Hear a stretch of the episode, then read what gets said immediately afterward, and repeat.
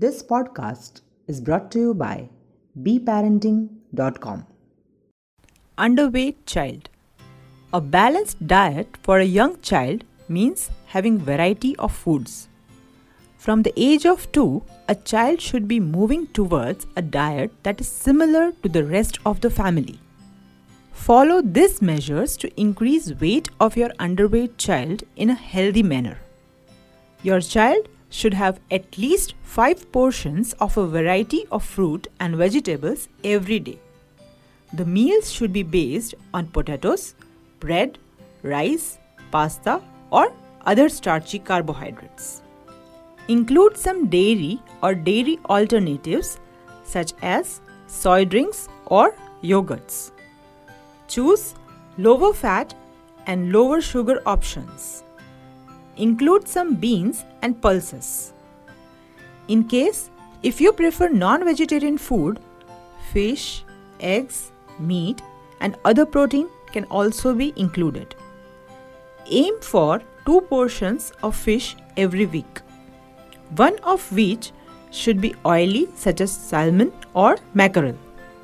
Plenty of fluids such as water, milk, fresh juice making up to 6 to 8 cups or glasses per day. Energy dense foods such as whole milk, yogurt, cheese, and oily fish can also be given. By the time your child is 5, they should be eating a healthy, low fat diet. There are a few steps you can take to increase your child's calorie intake until they reach a healthy weight while still providing a healthy diet. Bulk up mashed potato by putting milk or cheese in it. Put grated cheese and beans on toast. Make milk puddings. Try not to give more of this kind of food, such as sugary drinks and foods. It's not recommended to give your child high sugar drinks and foods. The longer and more often sugar touches your child's teeth, the more damage it causes. If your child does have sugary foods or drinks, it is best to give them at meal times to minimize damage to their teeth. Saturated fats.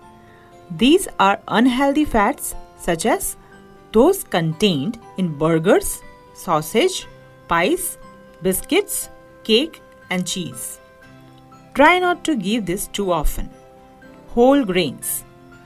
Whole grain foods such as wholemeal pasta, bread, and brown rice can be high in fiber and may fill up your child before they have taken in the calories and nutrients they need. After the age of 2, you can gradually introduce more whole grain foods. For more insights, visit beparenting.com.